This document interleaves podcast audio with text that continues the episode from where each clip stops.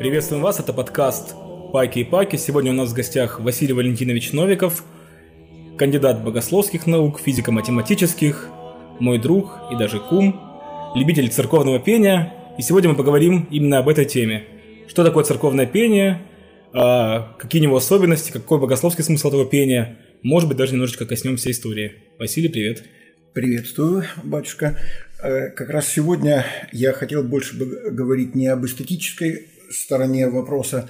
То, что, что такое церковное пение, это понимает каждый. Заходя э, в православный храм, многие проникаются именно красотой церковного пения. И часто многих это заставляет остаться в храме.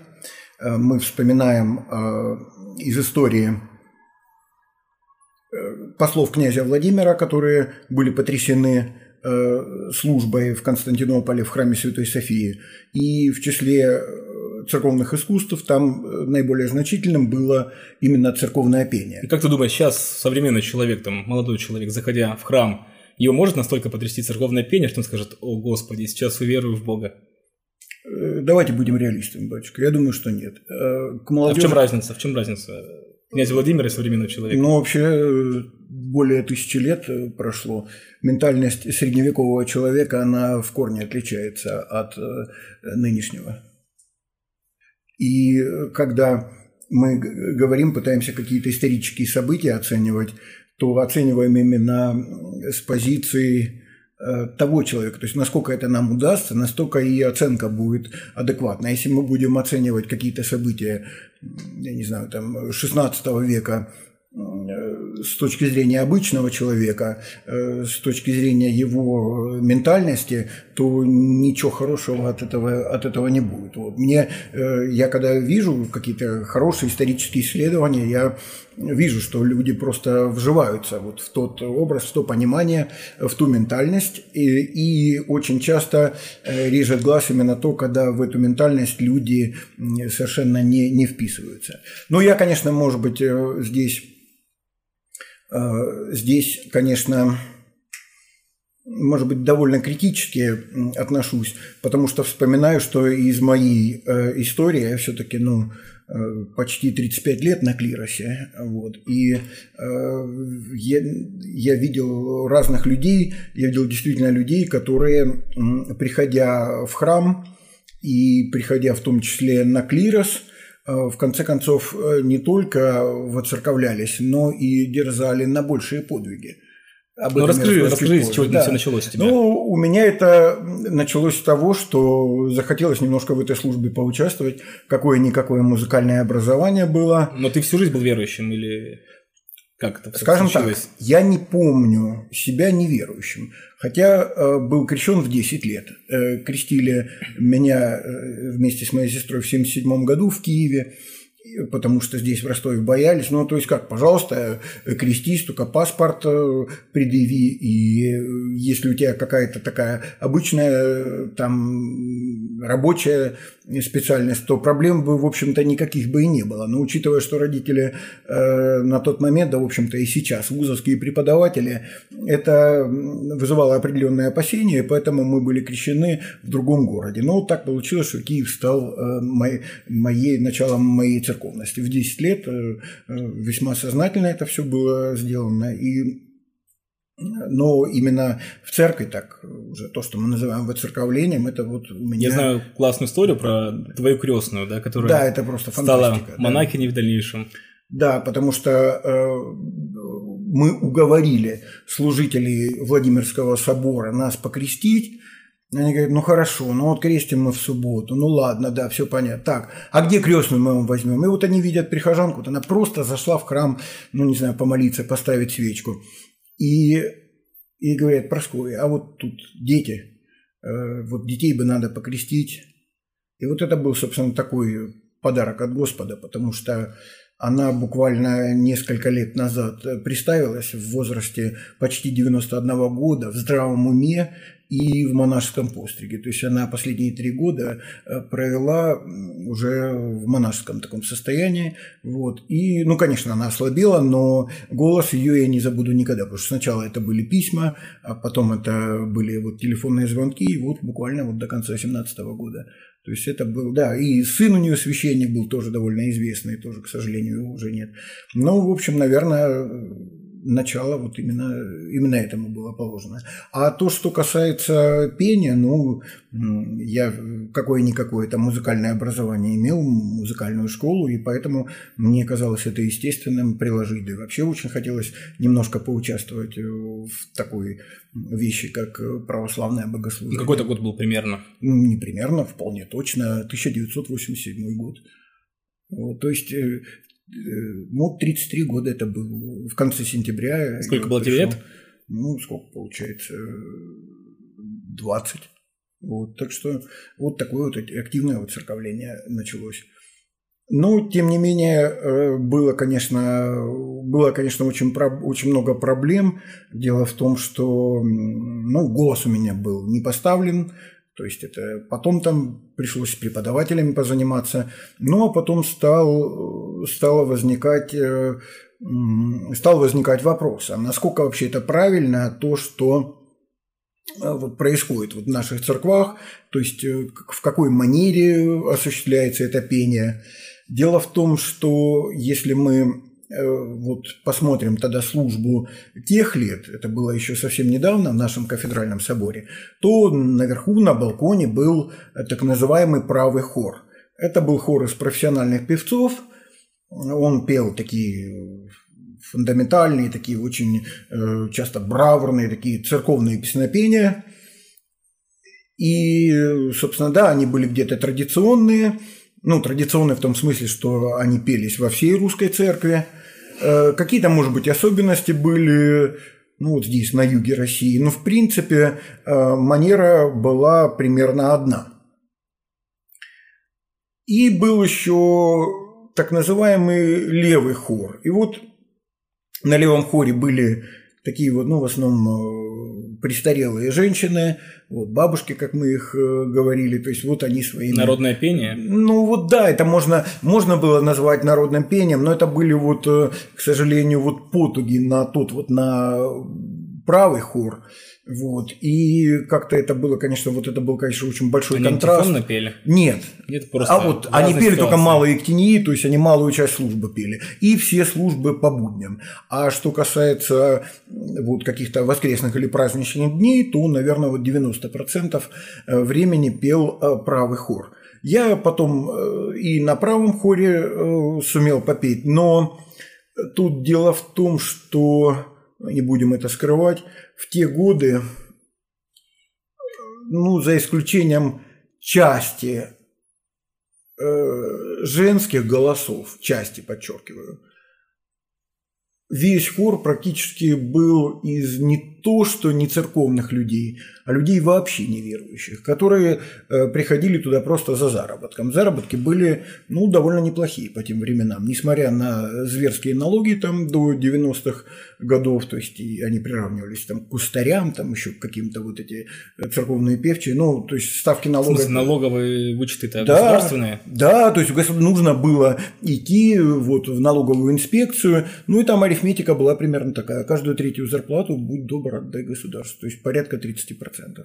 Это было там невероятно. Ну и представьте, если там регент собора там получал 500 рублей, и вот каждую третью зарплату, да, это были большие деньги, да, но вот каждую третью зарплату он вынужден был отдавать. Но это все как бы уже такая, такие, ну, необходимые такие э, вещи, потому что, ну, э, говорится, есть все, все хотят пропитания, всем нужно, и зарплата, соответственно, тоже всем нужна. Но вот, э, к сожалению,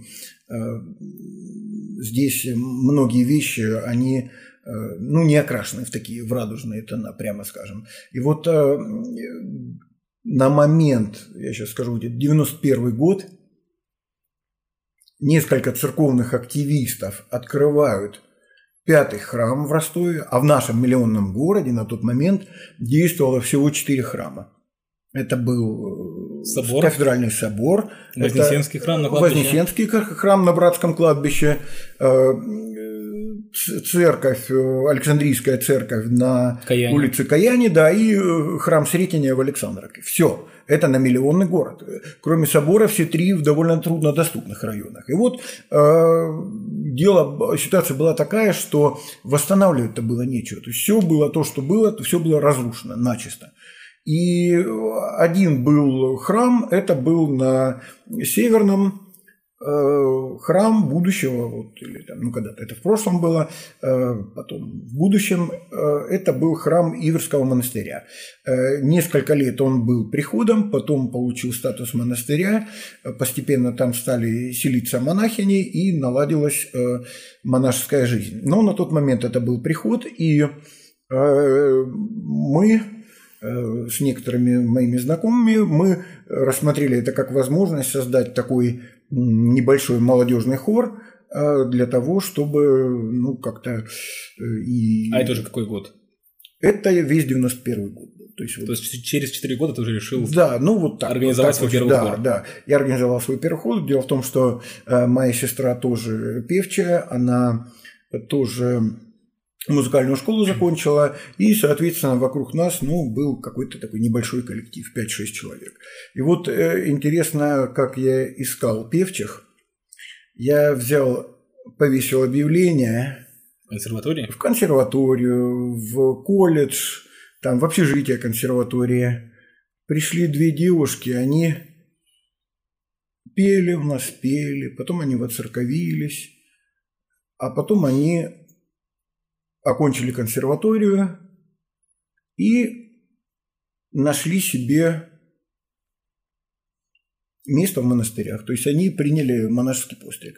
И дальше у меня был еще Активное друг- воцерковление да, а воцерковление оказалось более чем активным. И один мой друг э, стал впоследствии монахом. Тоже он был сначала артистом в театре, да, и так бывает. А потом э, он тоже принял постриг, стал иеромонахом, архимандритом, и известен он э, в церковной среде тем, что он организовал возвращение чудотворной Тихвинской иконы Божьей Матери из э, Чикаго в открываемый, тогда восстанавливаемый Тихвинский монастырь в Санкт-Петербургской епархии. Ну, к сожалению, жизнь его оборвалась очень рано, вот на 43-м году жизни. Вот архимандрит Ефимий, он тоже был очень большой любитель церковного пения, ну, я скажу так, даже гораздо больше, чем я, и ну вот, к сожалению, жизнь его так оборвалась, но вот он о пении как раз-таки... Как проходило заботился. ваше спевки, там, не знаю, ваши собрания? Что Ну, вы на них делали? особо Как никак. Мы, мы часто нет, нет, вот как раз-таки особых у нас собраний тогда не было, хотя в 90-е годы это была большая свобода, можно было делать вообще что хочешь. Э, Но мы как мы приходили там за час до службы, там смотрели что-то, э, ка- какие-то э, вещи, смотрели сложные, и потом ну, просто становились на клирос и пели все ночную вечером и, соответственно, утром литургию. Иногда были службы среди недели, там не все на них, не весь хор на них. Ну, была какая-то романтика, там, или какая-то вот идея, там, Да, возродить было. церковное Да, пение, да, там, не да. знаю. Это, э, это было. Культуру были, да, были мечты, да. Нет, а византийское это, это пришло все потом. Был, была первая, конечно, э, первая, конечно, мысль была э, возродить, ну, вот такое вот э, каноническое, с моей точки зрения, э, церковное пение, э, которое... Отличная фраза, каноническая, с моей точки зрения. Э, Ну да, но мне, мне это казалось каноничным. Вообще, что такое канон? Канон это все равно, что это вот такая огром, огромная книга, это э, есть в канонах э, разные вещи, которые, ну, разные статьи, которые имеют разли- разную значимость для них. И, соответственно, часто бывает, что выборка этих статей может дать э, диаметрально противоположные выводы. Но это предмет отдельной беседы уже, а э, уже за рамки церковного пения. Ну хорошо, давай выходит, уже да. от истории перейдем к смыслу. Да, хорошо. Мы говорили, хотели поговорить вообще о смысле, там, о богословском понимании Да. церковного пения. Вот первое, что приходит в голову, это 46-й псалом. «Пойте Богу нашему, пойте, яко царь всей земли Бог, пойте разумно». И вот именно такими словами пророк и псалмопевец Давид призывает верных воспеть священное имя Божие. То есть церковное песнопение несет в себе прежде всего смысловую, словесную нагрузку. И... Кстати, мы забываем часто, что Давид вообще музыкант, и псалмы на самом деле это не а, стихи, не литература, да, это вообще музыка там. Такой-то псалом на струнном орудии шашанин. То есть предполагается, что он должен петься, да еще и под какой-то там струнный инструмент. Да, да, безусловно, но здесь э, очень трудно восстановить это. То есть, если со словами более или менее все ясно, есть там, э, значит... Я читал э, а, да. постановление, а, ход нашего собора в 17-18 годов, где поднимался вопрос о введении органа снова. В, а, насколько я знаю, орган же сначала вообще был в православной церкви, Да, как он там из история- такая, да, из византийская. Да, да. а потом прижился у католиков, а у нас и не прижился. Вот поднимался вопрос введения, и там вроде все проголосовали против этого введения. Ну да, потому что это было такая вот э, вызов традиции был бы. Но вот мне интересный такой момент был. Я вспоминаю э, город Афины. Ну, в Афинах, Афины все-таки европейская столица, и там помимо огромного количества э, православных храмов, ну, храмов господствующего исповедания, в центре города есть и англиканская церковь, и католические храмы, и какие-то протестантские деноминации. Так вот, на католическом храме греческими же буквами написаны такие слова, такой вот э, небольшой, небольшой такой вот вызов. Хвалите его во струнах и органе. Ну, дескать, вот у нас есть орган, а у вас православных нету. То есть вот прямо вот на фронтоне, на фасаде этого здания вот вспоминается такая вещь. Но э, Так вопрос, что был за орган да, во время царя Давида. Непонятно. ж, Да, на самом деле. непонятно. Вот я, Вряд ли я такой орган, как Да нет, конечно, существует. да. Там это, конечно, не орган, там, я не знаю, там Домского собора или собора там Святого Стефана. Конечно, нет. Э, Но что, что-то, вот, видимо, такое вот из духовых каких-то, из трубок, может быть, что-то такое. Кстати, насколько я знаю, у нас а, на Седово, на улице Седова, там где сейчас смотровая, Да. там была большая лютеранская кирха, да, по-моему, даже она там был орган. До войны там была, жила очень большая немецкая община в нашем городе. Да, от нее дом остался. да, остался дом пастора, да. там еще с крестами по фасаду.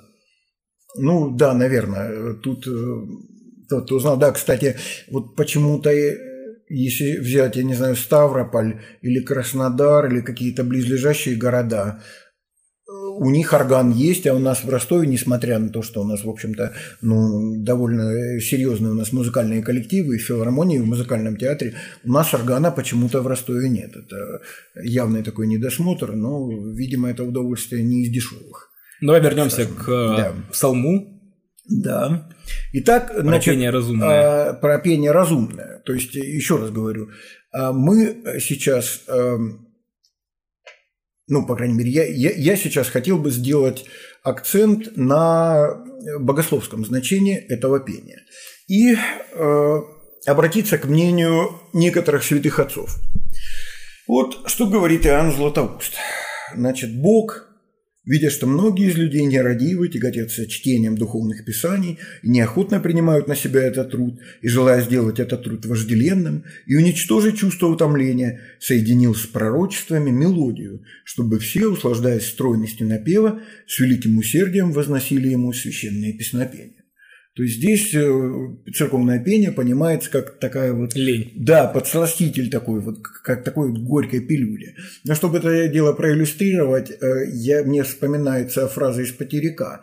Э, Значит, один монах, ну, может, я не знаю, там из Нитрийской пустыни, там из египетской, побывал в Александрии, зашел в какой-то храм и увидел, точнее, услышал прекрасные песнопения. Вот. Ему это так понравилось, он рассказал это игумену, но игумен очень сурово его за это отчитал, сказав, что что же ты хочешь? Ты хочешь, чтобы мы, подобно мирским, да, внесли в нашу службу вот эти вот все вещи, эти все там, э, ну, вот эти все красоты, ну вот эти вот мелизмы, ну понятно, что там никакой гармонии на тот момент не было, пение было такое мелизматическое, то есть оно было а, одноголосным, но такое вот с украшениями, вот. И, э, соответственно, чтобы вот, вот этими украшениями мы пробавлялись, нет, не будет этого. И вот, э, соответственно, э, вот две эти две эти истории, которые я сейчас рассказываю, они немножко показывают такую вот атмосферу. Какая Насколько вот, я знаю, что вообще монашество было очень долго против общепения. То есть они считали, Конечно, что ты конечно, да. гордец, ты наслаждаешься своим красотой своего голоса. Да. Ну и плюс еще практика, да, Да. то есть если ты, допустим, ходишь один в пустыню, как ты будешь петь, если ты петь не умеешь? Как Ну тебе да. служить, если ты петь не умеешь? Да.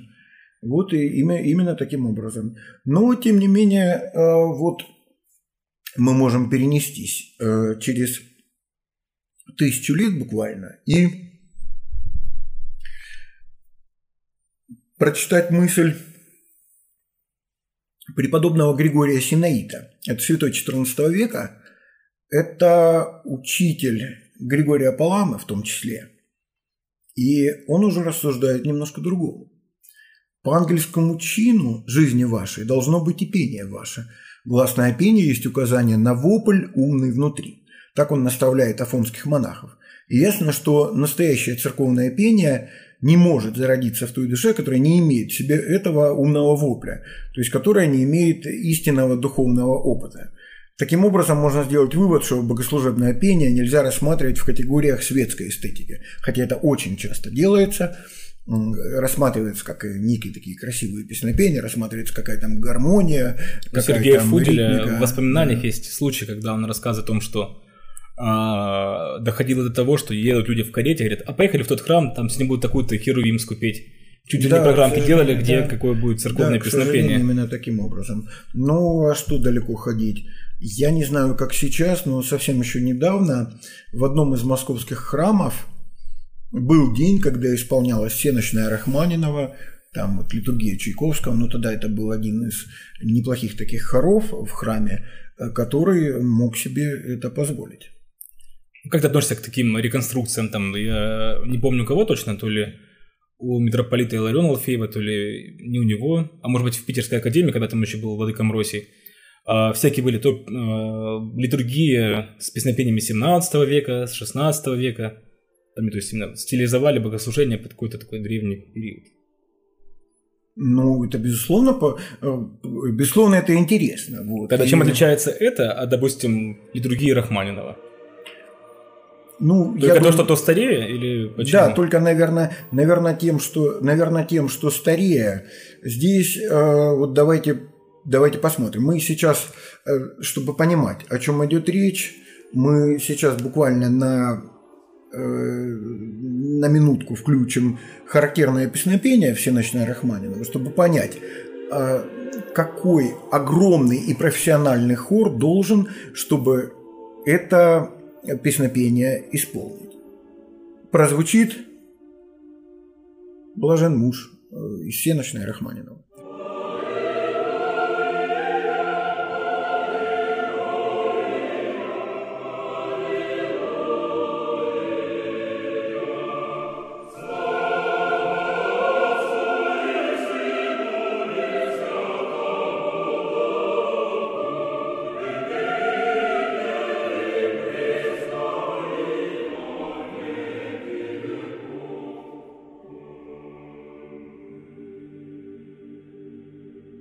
Однако а, эти песнопения, ну, согласитесь, ну, не веет от них аскетизмом. И вот все же, если мы обратимся к э, аскетическому пониманию, то есть к пониманию э, афонских отцов, мы можем сказать, что существует некий аскетический критерий церковного пения. Ну, в данном случае аскисис, то есть это делание, да, по-гречески. Это вот э, такое вот ну, православное подвижничество, то есть э, то, что мы называем аскетикой, духовную жизнь, напряженная духовная жизнь. И с одной стороны, зная, что аскетика – это преимущественно делание покаяния, то может показаться, что вообще все настоящие церковные песнопения должны иметь покаянный характер. Ну, то есть, по-видимому, там написаны в миноре быть или там, я даже не знаю как. А, но это не совсем так. Все-таки главная часть божественной литургии, так называемый евхаристический канон или анафора, что в переводе означает возношение, ну, такая кульминация Э, кульминация богослужения, кульминация литургии, она является молитвословием благодарения. А уже это состояние высшего благоговения, соединенного со страхом. Оно производится живым явлением величия Божьего и останавливает все движения ума. А это уже, так говорит наш русский святой, святитель Игнатий Бринчанин. Слушай, ну если а, взять во внимание то, что прочитал до этого а, Григория Синаита, да. да, там же, если сравнить с ангелами, по идее, ангелы прославляют там свят, свят, свят, да, ну как у нас э, принято понимать. Да. Это тоже явно непокаянное, да, это больше да, конечно, прославление. Конечно, да. Но все должно иметь какие-то свои э, разумные рамки. Мы, конечно, можем просто взять и сравнить песнопение литургии из афонских монастырей, ну, допустим, два монастыря есть, они выпускают диски регулярно, это э, Ватопед монастырь, это вот тот самый, из которого был принесен в Россию пояс Божьей Матери, и э, монастырь э, Симона Петра. Это такой монастырь на скале, это одно из первых многоэтажных зданий в Европе, как это ни странно может показаться, откуда, откуда это все возникло, многоэтажная застройка. Но вот э, этот монастырь э, знаменит также вот своим пением. И вот если мы возьмем, допустим, песнопения анафоры э, афонские, ну или так скажем, правильнее их назвать, византийскими будет, и, допустим,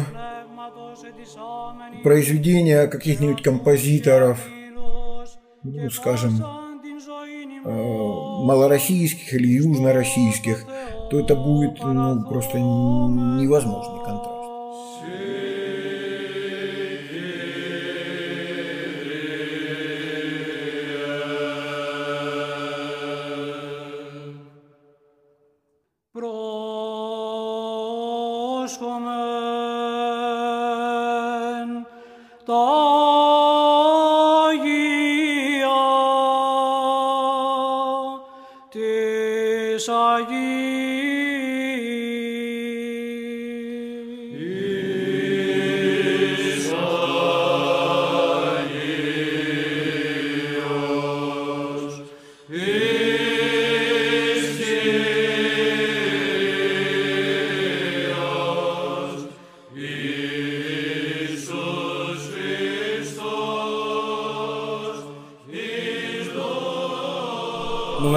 Может человек воспринимать вот это вот э, монашеское афонское пение? Ведь э, гораздо сложнее его слушать. Да, Я знаю хор э, Пахомия да. Логофета, да, мы с тобой да. не раз о нем говорили, что в принципе человеку да, неподготовленному да? прослушать полностью литургию в исполнении этого хора, ну, довольно проблематично, то есть тяжело. И даже я слушал его довольно-таки сложновато.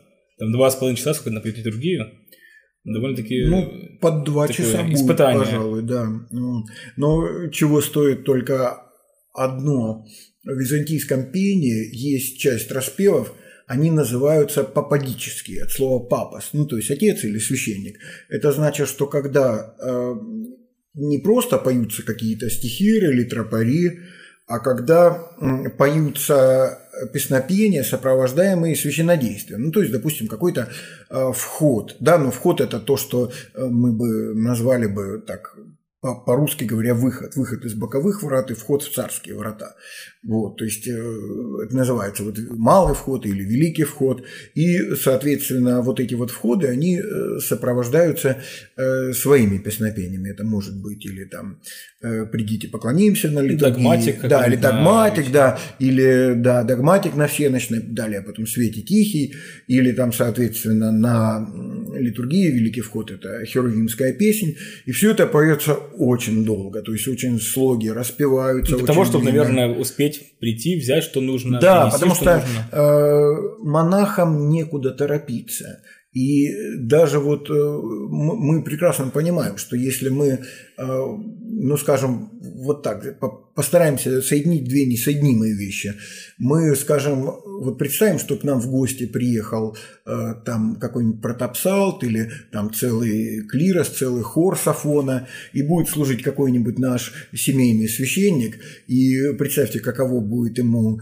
для начала, да, что у него литургия будет длиться не полтора, а два с половиной часа, да, него же тоже э, плачут дома детки, у него тоже житейские попечения, да, которых нет у монахов. И поэтому здесь э, могут возникнуть какие-то такие взаимные непонимания. Но, тем не менее, такие вещи все равно происходят, и когда на это настраиваешься заранее, то происходит взаимное обогащение этих традиций. Как ты относишься к тому, что а, выделять как-то интенционно или же чувствительно определенные части там э, смысловые. К примеру, а, один хор был, я не буду говорить какой, да, но просто довольно забавная вещь, когда они поют литургию, и там есть место к тихому пристанищу, они так делают, к тихому пристанищу. То есть, да, ну не понимаю, что означает тихое пристанище абсолютно. Да, а, ну, в общем-то, отрицательно. Это потому что такие вещи, как правило, происходят из-за непонимания богословской стороны дела. Ну, например, а, известное церковное песнопение «Свете тихий». Ну, скажите, а как свет может быть тихим или громким? Ну, может, таким вот, вот это вот свете тихий у нас приглушенный, не знаю. Но э, если мы обратимся к греческому подлиннику, то все станет на свои места. Фос, фос и ларон, то есть э, свете радостный, скорее, это будет цвет тихой радости. Вот как-то так это можно будет перевести. Вот э, не лишне посмотреть и как это звучит, допустим, вот в английском варианте «Oh, Gladsome Radiance». То есть это тоже получается такой вот какой-то вот такой вот радостный такой вот свет, свет, э, такой вот, такое вот состояние души, которое может быть именно так. Кстати, с этим моментом связано вообще очень интересно, что мало кто понимает, что это является центром вообще вечернего богослужения. В древности епископ или диакон вместе с епископом, когда собралось собрание, носили э, светильники, там семисвечник или просто одну свечу, и являлось именно это центром вообще богослужения, символом того, что Христос пришел в мир, и на этот свет тьма не объяла. То есть сейчас на самом деле так получается, что алтарник, несущий свечу, является как бы вообще центром, по идее, не кадила, который несет священник в руках, а именно тот священосец, там, да, там, э, который несет эту свечу. Один на нем должно быть все внимание, потому что символизирует Христа.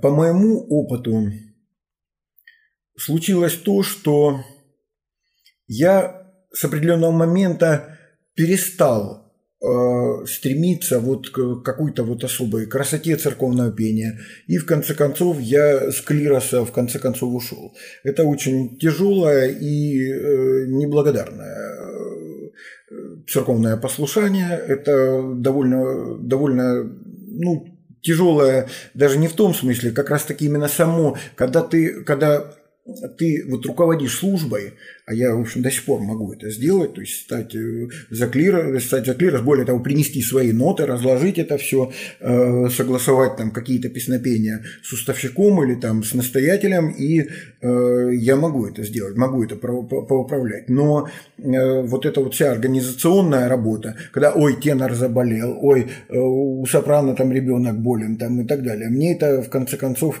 я просто устал биться головой об стенку, вот, и в конце концов отошел в сторону. Ну, к тому же там это еще была такая история, что мне появились свои дети, мы привозили их в храм, вот, я перекладывал ребенка жене на руки, поднимался на клирос и наслаждался.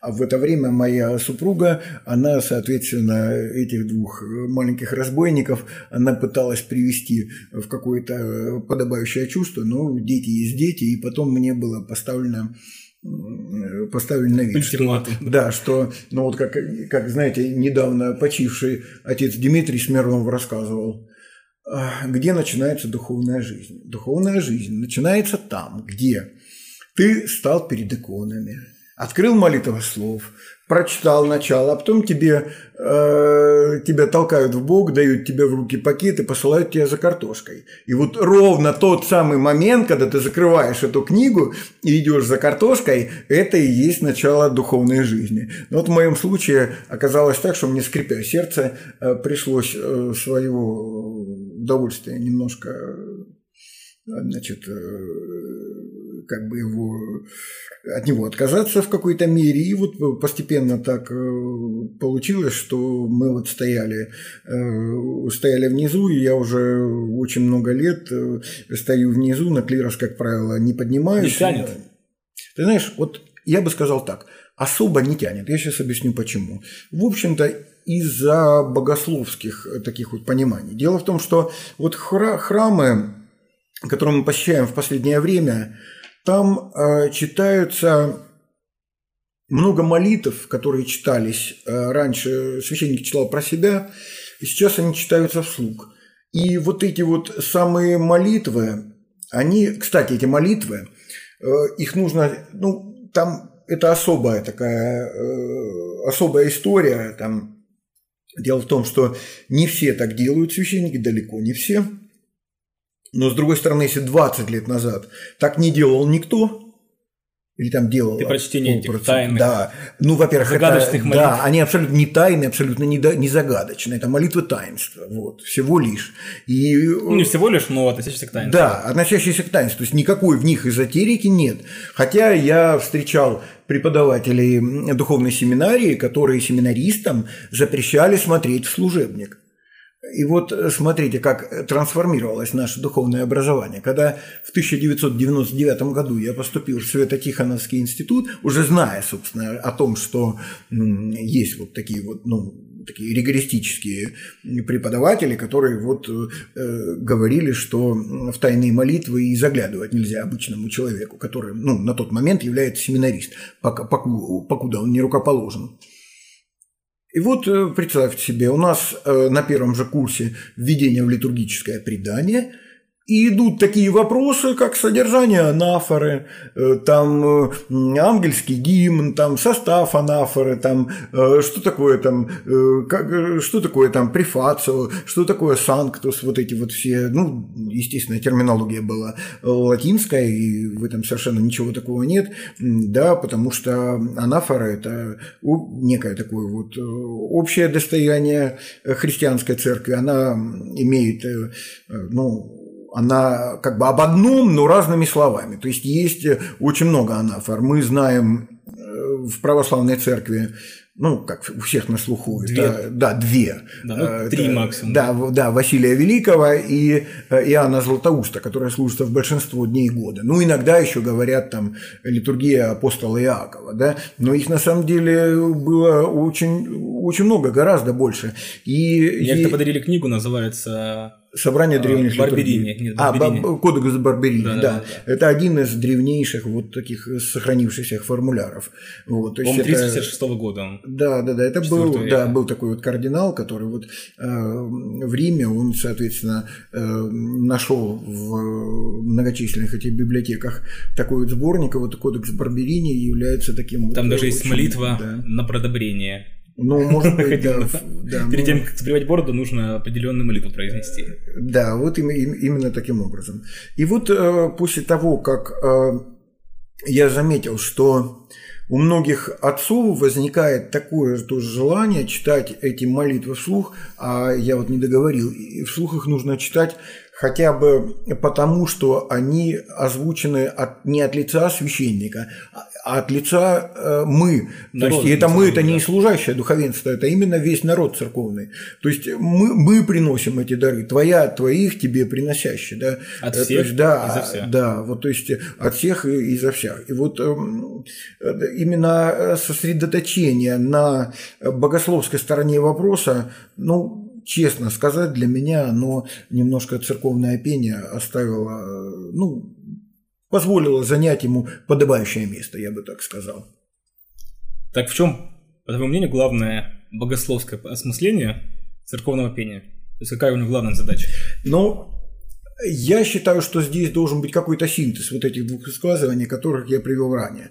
То есть, с одной стороны, да, она, безусловно, э, какой-то, какая-то эстетика ему должна быть присуща. Да? То есть, э, ведь и Типикон же говорит, что э, чтобы не было бесчинных воплях, это какая там, я не знаю, 28 глава Типикона, там, кто там скажет. Там вот Кто есть его такой читал? Да, кто бы его читал, да. Но, тем не Лежит менее, есть такая да, глава, да, Вот мы его целуем благоговейно и кладем на полку. Мы Да. даже стараемся его не целовать. да. И вот Потому что он пыльно очень. Да, и вот, э, тем не менее, вот там есть такая глава о бесчинных воплях. Так вот, чтобы О этих- бесчинных воплях. Да, о бесчинных воплях, вот. Но чтобы никто, там, там смысл, в общем-то, такой, что э, чтобы никто из народа сам по себе не пел, но чтобы было какое-то какое благочиние. И, кстати, насчет этого благочиния. Вот, кстати, интересный, интересный такой момент. Э, Это, вот это, с этим как раз сталкиваются более или менее все, кто начинает воцерковление. Я воцерковлял свою сестру. То есть она тоже вскоре тоже пришла в хор, мы организовали хор. И вот пока мы не организовали хор, мы ходили пока еще как прихожане. И вот я ее спрашивал, ну скажи, ну смотри, какую сегодня херувимскую пели, да, как тебе, что тебе, она это понравилось или вот та, которая в ту неделю? И она, представляете, она мне так говорит одну такую вещь. А ты знаешь, говорит, что меня поразило? А меня поразило, что в кафедральном соборе люди все поют вместе верую и поют вместе «Отче наш». Так вот, это сравнительно недавнее. Около ста лет, наверное, даже. Да, даже, меньше, даже, даже меньше, наверное, меньше. да. Насколько я помню, это после войны патриарх Алексей I. Отец Александр Шпион по этому поводу писал, а, если вы говорите, что есть какая-то церковная традиция, которая монументальная и вечная, скорее всего, лет 50-100. Да, А если говорить, что какое-то нововведение, то, скорее всего, это как раз-таки есть древняя практика. Да, может быть, может быть и так. Э, Пожалуйста, сейчас у греков э, просто чтец читает веру. Вот, у, них, у них просто так. А если мы, То мы есть во время посмотрим- он не поется, именно читается? Да, э, у греков так. А Если мы возьмем какие-то нотные сборники литургии, то мы в них найдем не только «Отче наш», но и веру, то есть для хоров. Но было дано именно такое указание. И вот эти вот два маленьких-маленьких фрагмента литургии, пение веру и пение «Отче наш», они вот, ну, мою сестру поразили вот больше, чем все эти вот э, какие-то вещи. э, Поразились в том смысле, что будут их все? Да, конечно, именно в этом смысле. Вот. И поэтому э, мне э, приходит в голову, что нужно вот какой-то вот синтез, наверное, осуществлять. То есть, с одной стороны, какая-то, конечно, должна быть эстетика. Э, То есть, э, действительно, там это подсластитель горькой пилюли. То есть, То есть вопрос о форме, они- содержания, да? То есть, ну да, да, наверное. Ну, я еще раз скажу, это очень, очень и очень субъективно. То есть я знаю, как вы понимаете, ни одного регента, я довольно со многими регентами знаком, и э, мне иногда ну, берет какая-то досада, когда я вижу, что, скажем, на службе сначала берется там песнопение, ну, скажем, Бортнянского, а потом, скажем, Чеснокова. Но это вот настолько... а потом э, сейчас да. какое-нибудь грузинское песнопение. Да, потом византийское. грузинская, да. И, и вот в последнее время, о, ну есть же нота, ну давайте еще византийская сюда. И вот такая вот такая Стоишь вот во фраке, в сбор- кроссовках, да, да, в красном- сбор, да, вот примерно красной так. помадой. Да, да, да, примерно так. То есть вот такая вот получается сборная солянка. И я даже знаю, у нас э, вот в нашей области э, жил одно время такой вот очень хороший протопсалт, ну, он самоучка, но потом вот он в Греции доучился. Так вот, интересно, Что такое протопсалт? Э, Что такое протопсалт? Ну, э, псалт – это вообще певец, протопсалт, соответственно, тот, который головщик, который может вести э, это самое песнопение. То есть большинство же ведь э, э, песнопений, ну, как это сказать, вот если мы видим какую-то, вот, допустим, большую службу, там полный храм народа, сон духовенства, да, там, скажем, там возглавляемый архиереем, там мы э, слышим возглас и ожидаем, что сейчас там хор э, ответит там каким-то громогласным там аминь, там, я не знаю, там в две октавы, там по всем голосам, а потом, значит, огромная полифония будет, и этот хор в 40 человек сейчас э, м, духовно нас поднимет и так далее. Вот представьте то же самое.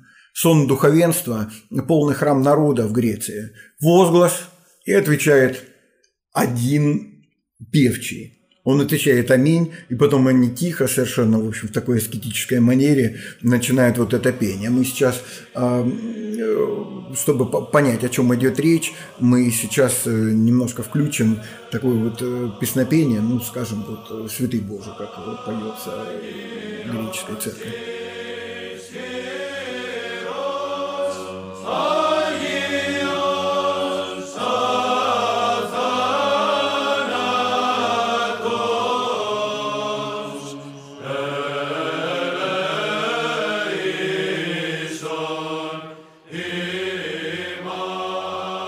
Подходя к концу, давай тогда а, последний вопрос такой тебе задам.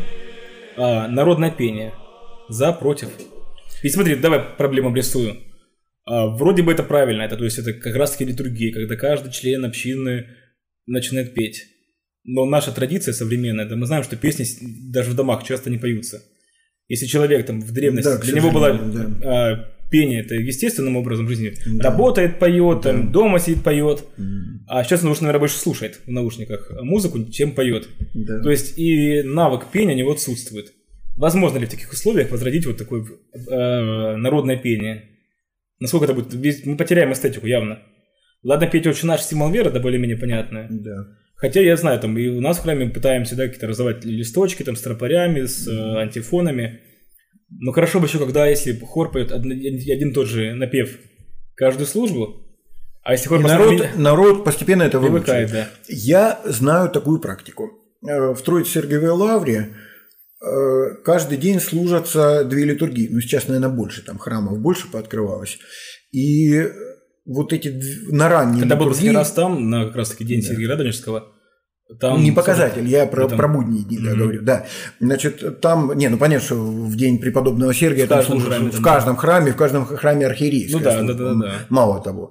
А мы говорим просто про обычные будничные, будничные богослужения, и ранняя литургия поется всем народом. То есть один из монахов, вот он с клироса поворачивается к народу, там раздают специальные книжечки такие с полностью Да, литургия. и все это, все это вот на, на очень таком доступном уровне с музыкальной точки зрения.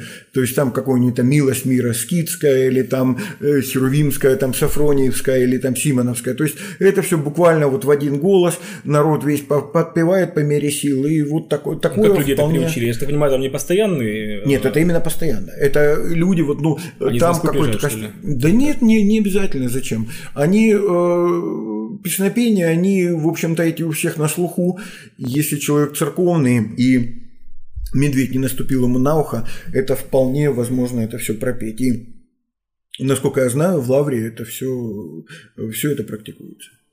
То есть потому что, ну, клиросное послушание, как я повторяю, довольно тяжелая вещь и в монастыре, а тем паче в миру. И я вполне понимаю монахов, что они когда-то пришли к такому выводу, что э, Лучше читать, а не петь. нет, ну почему читать? Именно отдать это народу, вот, то есть отдать это прихожанам.